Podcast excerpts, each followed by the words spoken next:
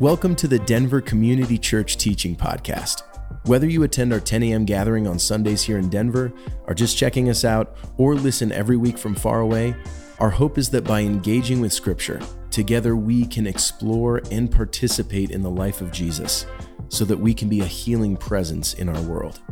As you listen to this teaching, allow it to begin a conversation between you and God, you and the Bible, and you and your community.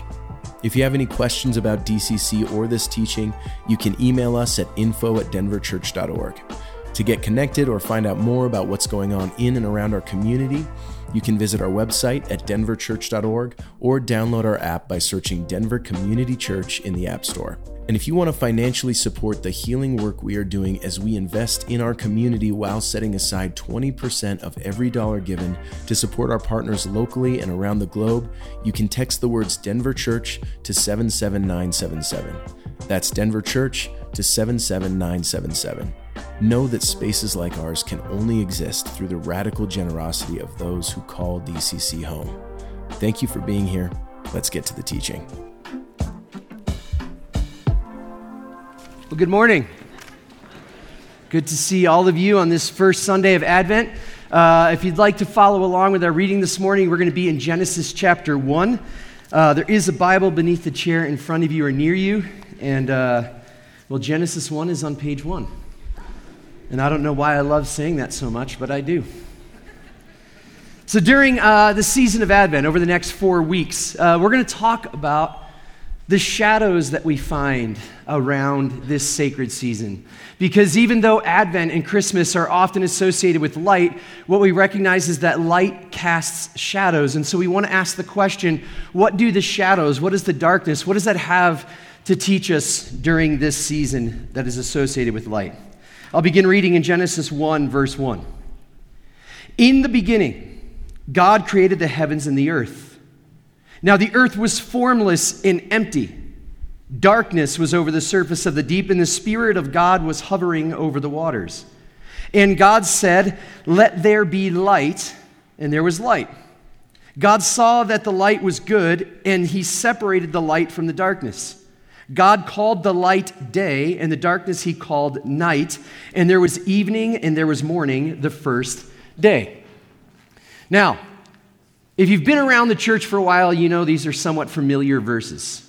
I mean, after all, we seem to remember the beginning of something. And yet, we can come to these and be familiar with them, so familiar, in fact, we just almost stop asking questions about them. But what I find fascinating about these few verses at the beginning is all kinds of questions that people have been asking for thousands and thousands of years about these words. One of the questions that I came across that was surprising to me was what is the first thing God creates? And it seems like a trick question because you're like, you just read that on the first day God said, Let there be light, and there was light. And so many people, when they hear the question, What's the first thing God creates? they would say, Light. But that then brings up another question Well, where does the darkness come from? Because the poem actually begins in Genesis chapter 1 talking about there being darkness and deep and chaos, or more literally, wild and waste. And the Spirit of God is found there in the darkness. So, where does the darkness come from? Now, oftentimes we'll kind of not think about that because darkness is not normally associated with the divine, it's not normally associated with God. And so we just assume it was, I don't know, there, or it came from somewhere else, or it was in opposition to what God wanted to do. But here's what's really interesting. The prophet Isaiah, in speaking for God, as though God is speaking to the people, says this on behalf of God I form the light and create darkness. That both things then seem to come from the same source. Now, that raises all sorts of new questions for us, questions that we'll deal with on a different day later in our time together during Advent. But what it does point to is that both of these things, from the earliest words of Scripture, have their place, and they both come from the same source. And actually, what we witness in the creation poem is an interaction between light and dark, not opposition, but some sort of cooperation. And there's darkness that exists, and God speaks into it, and there's light. But God doesn't just speak light into existence or create light, God also separates the light from the darkness, as though somehow there was some sort of mixture that existed before. But God doesn't just create and God doesn't just separate, God also names. It says He calls the darkness night and the light He called day. And then it says, and then there was evening and morning, the first day. That what we see is some sort of like synergistic relationship between light and dark. One shows up and the other goes. And what it does is it allows the narrator of this poem to really build the framework of the entire poem off of light and dark, day and night, morning and evening. And with these things named now, what we see is that the hook, the poem, the rhythm, the stanzas of Genesis chapter 1 are built off days. Day one, day two, day three. Which is to say that the entire creation poem is built around time. Because a day is simply a measurement of time. But the days were not in existence. They couldn't measure a day before the light was separated from the darkness because they needed some way to measure the time. They needed some sort of marker in time that told them when it was. And so when we come to these words and we see the Spirit hovering over the darkness and we see God speak, it's not just that light comes into existence and is separated from darkness, but in some ways, time itself also begins at that moment. Now, this might not seem like the biggest insight or the deepest insight. And I say that because we're so familiar with time. Maybe this is why many of us have never stopped and recognized that time is somehow built into this poem. I mean, we live every single day in relationship to time. Even as I stand here and preach and you all look this way, I look that way and I see a countdown clock that turns yellow and then eventually red, which feels a little bit threatening. I don't know who designed that, but I get it. I'll make sure that I stay within the time. We talk about like having a good time. Or we talk about how time flies, or what I hear from so many people I have no time. If you're on a road trip, you're driving somewhere, you talk about making good time. Uh, and we live our life according to clocks and hours and minutes. We want to make sure that we're not late, which is why a few of you show up by 10 a.m. every Sunday morning. Some of you are like, why is that funny? Don't you start at 10:15? I actually feel bad for you when I say that. Not because it might be embarrassing, but we actually have an omelet bar and bottomless mimosas from 9:30 to 9:55 every morning. and most of the time it's just the staff that eats it, which is why we're all in such good moods by the time you show up. Uh, you thought it was the spirit. It's a spirit, but it's uh... Yeah, we live according to time. We're familiar with it. Everything that we do, we're in the midst of it. And while we have devices now that can tell us what time it is, the reality is we still don't know what time itself is. If I were to ask you, what is time? One of you would be like, time is money. No, it's not. I appreciate the humor. What is time? The thing that we live in the flow of every single day of our lives. The thing that we're intimately familiar with. What is it? If you're sitting here going, oh, that's a great question. I don't know. Well, the good news is you're in good company because the brightest minds in our world actually don't know the answer to that question either. The physicist Janna Levin says this in response to the idea of what is time. She's like, we'd like to quarter, corner time as a thing, but it defies that completely by being momentary, by having only definitions that harken back to the notion of time itself. Time is the thing that everyone knows intimately until you ask them to tell you about it. This is a very fancy way of going, oh. Alan Guth, another physicist, in talking about what is time, says this What is time? It's really the $64,000 question to physics. Nice 80s game show reference there, Alan. There's basically no aspect of time which I feel we really fully understand. What is time? We don't actually know. We're familiar with it, we live in the flow of it. We feel like the flow is always in one direction. The, the best science in our world, the, the, the most exacting clocks tell us it's consistent, but we don't know what it is. But here's what I think is even more bizarre. While we don't know what time is, we have people in our world that are still researching it and studying it and trying to explain it. For example, physics would tell us that there is no past, present, or future, but that all of time currently exists right now. And it's not necessarily moving forward, which they call the arrow of time. That's an illusion, according to a fellow named Albert Einstein. Because it all exists, which means theoretically we should be able to move back and forth in time. And so then they begin asking questions well, if the math is telling us that science is not moving in one direction, then why do we always experience time as a consistent flow in one direction? And there's all sorts of theories and equations around that, which still seem to lead them to a place of going, we, we really don't know. Science has discovered that time is actually not consistent. That if I'm moving, time moves slower. If I'm standing still, time speeds up. So when you drove here this morning, or walked here this morning, or rode your bike here this morning, time was actually moving slower. But every time you hit every single red light on your way down 16th, time sped up.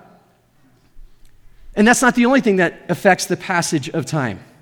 If you live on the 39th floor of an apartment building, there is less gravity, which means time moves a little bit faster than someone who's on the sidewalk below your 39th floor window. Also, it could mean that you could jump just a little bit higher because there's less gravity, which for someone like me, I'll take anything I can get. So you have science that's like has the, all these theories and explorations about time, and they can talk about it endlessly but what's so fascinating is the thing that they're studying remains elusive. And they say, We don't know what it is. We can only talk about it, we can only experience it. But they also recognize the only way to experience it is if you have some sort of marker in time. Because without the marker, you wouldn't experience time at all. One scientist talked about this and said if there was no way to tell time, if there was no markers, if there was no rhythms, we would have no understanding or experience of time's existence at all. And what I find fascinating is that the rabbis, the ancient rabbis, in interacting with Genesis chapter 1, said the same thing thousands of years before physicists said. They said hours become blank when there is no significance tied to them. In other words, time would be passing us by and we would be sitting there having no idea that it exists whatsoever. This is why you have light and dark as the first marker that gives us an experience of time. But according to the creation poem, it doesn't stop there. Look at verse 14 in Genesis chapter 1. God creates light on day one. Four days later, God said, Let there be lights in the vault of the sky to separate the day from the night, and let them serve as signs to mark sacred times or seasons, and let them serve to mark days and years. And let them be lights in the vault of the sky to give light on the earth. And it was so. God made two great lights the greater light to govern the day, and the lesser light to govern the night. He also made the stars. God set them in the vault of the sky to give them light on the earth, to govern the day and the night, and to separate light from darkness. And God saw it was good. And there was evening and there was morning the fourth day. You see, for the ancient people, the way that they would mark time beyond just day and night is they would look into the sky long before there was all sorts of light pollution, and they would notice that there was this celestial sphere and at some point, it would first appear and it would look like, as my kids used to say, the sliver of a fingernail. And then it would grow in one direction and then it would disappear. And after a while, they began going, I think that happens about every 28 days because someone was counting. Other people began to look at the stars and they began to notice patterns in the stars. And they actually began to associate certain animals with the stars. And they would notice that in some seasons, these stars would be here, but the other stars would be gone. And then at some point, there would be new stars in the sky, but the stars that they saw months before were now gone. And they began to notice that it wasn't just light and dark that served as a marker. There was also the moon, and there was also the stars, and there were all sorts of things that allowed them to mark time and recognize that something is happening, that there is a passage of something, that there is a flow to something. And over time, humans got more and more and more exact about how they wanted to measure this time because they realized that was their only way of interacting with it. And the way of interacting it was creating markers. And they knew about markers because markers had already been baked into the universe. Researchers tell us that it was about 5,000 years ago that human beings began to measure time more specifically than the days, and they began measuring the hours. And they attribute that to the Babylonians, they attribute it to the Egyptians, that they started with sundials. And they agree that the way they knew how to mark time, specifically with the sundial, was based on the fact that they recognized there was a pattern to the dark and the light to the night and the day, to the evening in the morning. And without those markers, there were to be no experience of time. Now, you might be wondering, like, okay, why are we talking about time so much? Why do we even care? Why does it matter? Why is it featured in the creation poem? Why is it featured in the Jewish cosmology? Well, one idea is it's because that time itself is, in the words of one rabbi, eternity in disguise. That somehow we as human beings know something bigger is out there, and that time is kind of this window into this larger world. This is why human beings, even beginning 5,000 years ago, thought day and night are not enough. We need to begin measuring hours. Whatever these markers are that are waking us up to this flow that we stand within, there's something within that flow. There's something within this experience of the mysterious that matters and that is important. The Hebrew word for holy is kadosh. Say kadosh. Say it with some chutzpah. Another Hebrew word. That's actually Yiddish, but chutzpah. Kadosh. See, now you've learned two words today. That way, if you leave and you're like, that sermon was rubbish, at least you can leave saying, hey, at least I learned something. A new word or two. You're welcome. Kadosh, the Hebrew word kadosh. What's interesting is the first time the Hebrew word kadosh is used in all of Hebrew scriptures is at the very end of the creation poem. And God makes something holy. In fact, it's the only thing in the entire creation poem that God makes holy. And I'll give you a hint it's not human beings. In Genesis 2, verse 2, it says, By the seventh day, God had finished all of his created work, and he rested on that day, and he made the Sabbath holy, because on it he rested from his work. Abraham Joshua Heschel, talking about this, says these words It is indeed a unique occasion at which the first distinguished word, kadosh, is used for the first time in the book of Genesis, at the end of the story of creation. How extremely significant is the fact that it is applied to time. And God blessed the seventh day and made it holy. There is no reference in the record of creation to any object in the material world that would be endowed with the quality of holiness. Heschel argues the only thing that was made holy is time. And Judaism, as he says, is a religion of time, of the sacred. This is why, when you read through the creation poem, when you read through the Hebrew scriptures, you see them marking time nonstop. Because if we don't have the ability to mark time, we have no experience of it.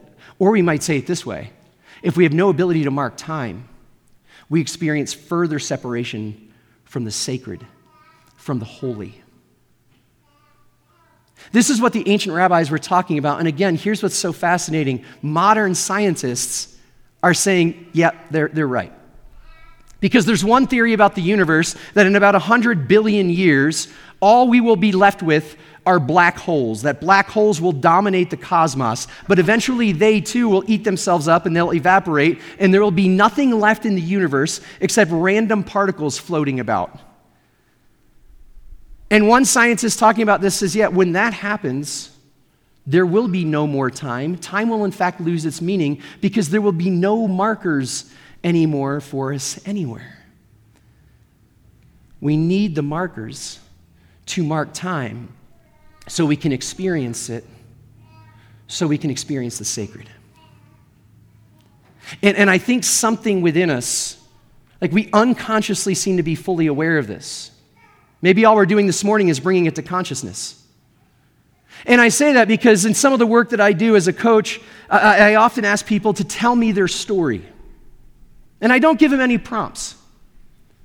And every time I ask someone to tell me their story, they always start at the beginning. They'll start with where they were born and their family of origin, but then really quickly, they begin telling me about moments. When I was six years old, my parents split up. When I was 11, there was this time with my brother when we were. At this particular age, I was in college, and when I got my first job, I was this age. I find it fascinating that when I ask someone to tell me their story, they almost always do it chronologically, and they, what they do is they talk about moments in time that change their lives. I don't hear them talking about things. When I say, tell me your story, they're not like, oh man, I had this boat. They're not like, okay, so I had this car, and you have to understand it's interesting when I ask people to tell me their story, they don't assign significance to things. And even if they do talk about a car that they bought, they'll talk about when they bought it. That somehow we connect these sacred moments in our lives to time. Like if I were to tell you my story, I would talk about one of the significant things that I remember was when my family moved from New York to Michigan. And I would tell you, I was age 13. It was right at the beginning of middle school, which is not an awkward time in anyone's life. So it's a great time to uproot everything and move to a place you've never been. I would tell you about the first time in first period science class when I was 16, the first time I made eye contact with my wife. And how REO Speedwagon started playing in the background. and we instantly fell in love and have had a torrid love affair ever since that moment. She would tell you a different story. It's not true what I'm telling you is 100% true. I would tell you about April 21st, 2003 at 6:25 a.m. when the sunrise and the sunlight began, began coming through the blinds of a hospital room and for the first time I held my son. Why do we connect our lives to moments? Because maybe time is eternity in disguise. Maybe that's why we'll say things like, I never wanted that moment to end. That's the language of eternity. Maybe it's because we know there are moments that seem to kind of tear the veil between what feels temporary and what feels eternal. And that veil that it kind of breaks open is time itself. Maybe this is why time is a mystery. Now, some of you are sitting here you're going, okay, didn't you say something about Advent at the very beginning of your talk. Like, I, remember like four weeks or whatever, and now we've just been talking about time. I, I thought we were talking about Christmas, you know, like Jesus and Mary and Joseph and Die Hard, you know, stuff like that. well, the reason we're talking about time is because we're talking about markers and we're talking about dark and light and their interplay and how they allow us to experience time. And Advent actually is one of those markers. Advent, like all religious feasts and festivals and seasons, is a way for us to say, let's, let's put a marker down here so that we can acknowledge the time, the moment, the sacred season we are in together. Advent is the name of that moment before we gather together to celebrate the arrival of our King who came in naked vulnerability as an infant and put on flesh and dwelled among us. That if we didn't have time, if we didn't have a marker that pointed us toward it, we might just run right into Christmas Day and be like, oh, yeah, I forgot to get you a present. And oftentimes I think that's what we do. Like, let's be honest about how busy December often is. I mean, some of us travel back to see family before Christmas Day because we don't want to travel on Christmas Day. We fill our schedules up with parties. Then there's often the shopping, and then you have to wrap the presents that you buy. I don't. I just put them in bags with tissue paper, and no one ever complains. Big time saver, just an FYI. But how busy do we get? It's like we run downhill, gaining speed the whole way, only to faceplant into Christmas Day and it's almost like we lose, well, we lose the sacredness of it. But Advent is the season that says, wait, wait, he's coming. Wait, he, he'll be here again. Wait and speak the words of hope, even so, come, Lord Jesus. And what I find fascinating about Advent, at least for those of us in the Northern Hemisphere, is that it actually begins when the days are getting darker. That as we move toward this sacred day, the days grow darker and darker and darker and shorter until we come to the winter equinox, the shortest day of the year. And not only does Advent begin as the days are shorter, it's actually when the church calendar begins for the annual year. That somehow we, we, took our wisdom from Genesis that the days begin in the dark, that the seasons begin in the dark and they move toward light. And it gives us this ability, this marker, to interact with the time, to interact with the season, to interact with the sacred and have an experience of it that otherwise we would miss. And it teaches us that just as the prophet said, darkness and light come from the same source and both belong to God. You see, one thing I know about Advent, one thing I know about Christmas is that unlike other holidays, this has the power to stir something up within us has the power to stir up unpleasant memories, has the power to pull out circumstances that we'd rather not acknowledge. That it has the power to do something within us, to create a feeling within us that we might refer to as darkness. But what I can tell you is this even in what we might want to call the darkest moments of my life, what I've experienced is that God is there too, right alongside me. That if I were to tell you my entire life story, I wouldn't just talk about all of the wonderful moments. I would talk to you about many moments that were hard and that were painful and that were heartbreaking. But I can also tell you that even in the midst of those moments, times when I've yelled at God, Where are you? That in the midst of those moments, those too serve as markers to remind me of the existence of the sacred, that God is here with me. And I don't know where you are as you come into Advent this morning. You might be carrying all sorts of things into the Christmas season, and because of whatever weird relationship we seem to have with it and how it seems to make our pain worse, you might just want to get through Advent and into 2024. You might be here this morning thinking to yourself, I don't know how I'm going to feel on Christmas Day, but I'm telling you what, I don't think merry is one of the words I'll give to explain how I feel about this Christmas. But the good news is Advent, this marker, this season in which the days draw shorter and shorter, the time in which we measure it by darkness, teaches us that God is still with us, that we live in the midst of the sacred. And that as we enter this season together, where we measure time so that we can observe and recognize the sacred, perhaps that will be what reminds us we still can speak with hope and say, Even so, come, Lord Jesus. Let's pray together.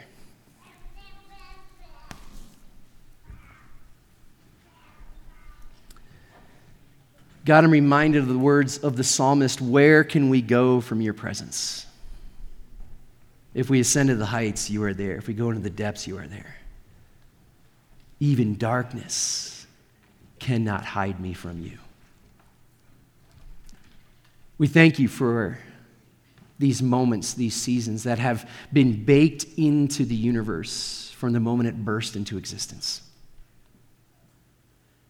These things given us to remind us that we live in the midst of the sacred, that we live according to its flow, that all around us is eternity in disguise, if only we had eyes to see. We thank you for moments, markers like Advent, which tune our ears more fully to the sacred. May we, during this time, during this marker, during this season, be those who allow our hearts and our minds to be tuned more fully to you. We pray these things together in the strong name of Jesus. And all my friends said, Amen. As we continue our time together, we're going to participate in Eucharist, as we do every week. And if you've been here before, you know we say this is not our table, this is not our bread, this is not our wine. No, this is the table of Jesus. It's Jesus' body, it's Jesus' blood. Which, in imitation of him, is why we say, anyone who is hungry or thirsty can come. To be reminded that this is the body of Christ broken for you, and this is the blood of Christ shed for you. We do these things together in remembrance of Jesus who, according to the Gospel of Matthew, on the night he was betrayed, we learn this. While they were eating, Jesus took bread, and when he had given thanks, he broke it and gave it to his disciples, saying, Take and eat. This is my body. Then he took a cup, and when he had given thanks, he gave it to them, saying, Drink from it, all of you. This is the blood of the covenant, which is poured out for many for the forgiveness of sins. And we have two stations right here up front, we have two over on the side. And as you're ready, we invite you to come down the center aisle for these two or come down the far sides for the ones on the uh, next to the wall, and then you can go back to your seat using the diagonal aisles. Come when you're ready.